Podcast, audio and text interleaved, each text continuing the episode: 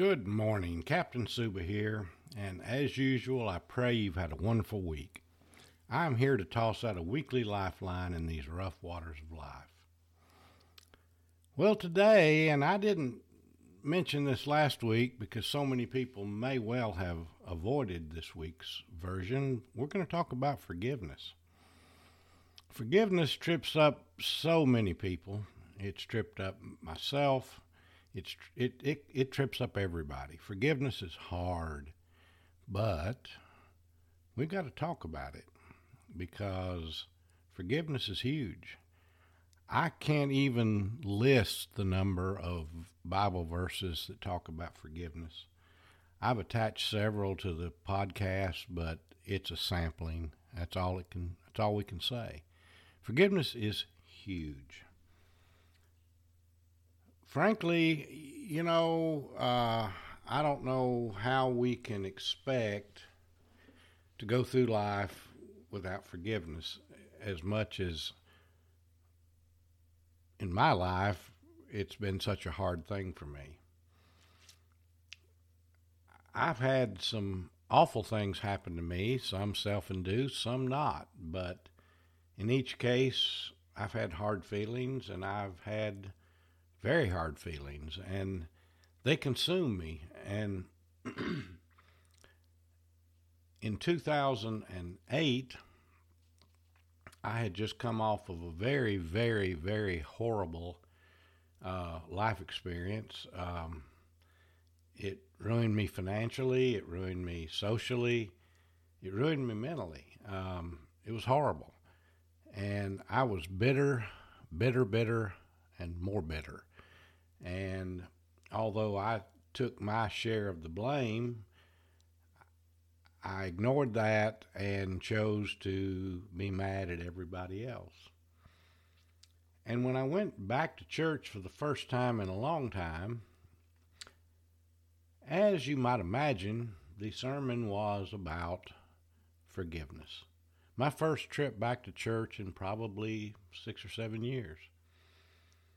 And I just rolled my eyes and I looked at my wife and I said, Oh my goodness. But the point of that sermon hit me like a like a ton of bricks. And we're going to talk about it in detail here in a minute, but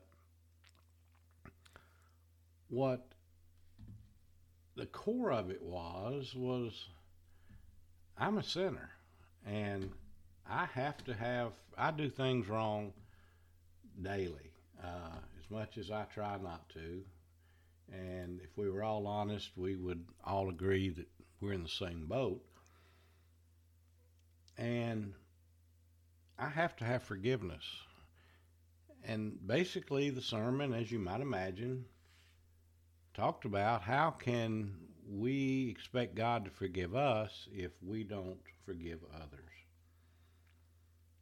and that was kind of obvious and but he got into some deeper issues that day that kind of hit me is that forgiveness doesn't have to mean that we recreate a relationship and move on exactly as we've done before. It doesn't mean that we have to like or trust those people who, in our eyes, have done us wrong. It doesn't even mean that we have to continue to associate with those people. It just means that we move on. We forget, or, and, and forget's a bad word, we choose to move forward. And we have to trust that God will deal with and handle and manipulate our situation to where those circumstances that we feel were wrong and unfair work to our advantage. And we move on. You know, as a practicing attorney for 29 years, I tried a lot of jury cases. A lot of them. I didn't do criminal work, but I'm very familiar with how the criminal process works. And as I processed this whole issue of forgiveness, it struck me that if we look at this clinically and if we look at this in perspective, maybe this will set it set the tone right for a lot of people. Clearly, if you are a victim of a crime, let's say that your a family member was murdered or badly beaten up or falsely accused, that you would not be a good juror in a case like that. And in fact, in the United States, you would be excluded from any jury because of your close connection. And the reason for that is is that you don't have impartiality. You are too close to the situation. It is going to be hard for you to make a fair and impartial judgment about whether or not there was really a crime committed, and if so, what would be the fair punishment. And we all get that. That's pretty commonsensical. So let's look at the, this idea of forgiveness with that in mind. God, if we believe in the Bible at all, we believe that God is ultimately fair and ultimately just and is ultimately ultimately omniscient and knows all. And if we believe that, then we know that ultimately, whether we agree or not, all of his actions are going to be fair and impartial and just. So, if something has happened to us that is legitimately improper or wrong, and if, even in our judicial system, we would be excluded from the jury, is it not logical to simply say to ourselves, look, we trust God. We believe that God is fair and just. We're going to pass our right, and I'm not sure we have a right, but a lot of us think we have a right to justice to God. We're going to hand this over to Him to be fair and just to all parties, and we're going to move on with our lives. That's forgiveness. That's where we say, you know what? We're we're passing our our self-imposed or self-considered right to fairness to God, and we're going to move on. We're not going to look backwards. We're not going to hold a grudge. We're going to move on. Now, do we reestablish a relationship with the person involved? Do we get back in business with them? Do we? Those are decisions you make on your own. But just because you forgive somebody doesn't mean you ever have to go back to the same level of closeness or or in the same relationship you had before. It's just that you let go. You pass that that burden on to God. You have to trust that God's going to handle it. So, and once you do that, you you you lose that burden that that you've been carrying because you see what happens and I lived through this somebody harms you and let's assume it's all legitimate let's assume that that they legitimately harmed you. They they said things bad about you that weren't true, or whatever. And they move on. They don't even think another thing about it. And every day you wake up mad at them, trying to plot revenge, trying to. So who owns who at that point? They don't think any more about it. They've moved on with their lives. But believe it or not, they still own you because you continue to dwell on it. You continue to to think about it.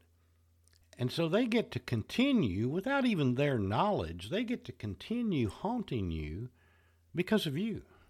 Or in my case, because of me. Forgiveness says, you know what? If they're due punishment, I pass my right to punishment on to God, and I'm going to live my life anew today. I'm going to move forward. And I move forward. That's forgiveness. That is what we're talking about here. Doesn't mean anything more than that. I've moved on. I'm done. God's got it. And when you think about it that way, when you really grasp the fact that you don't need to be living in the past because your future is where life should be, it's a freeing experience. It's a it, it, takes a thousand pounds off of your chest.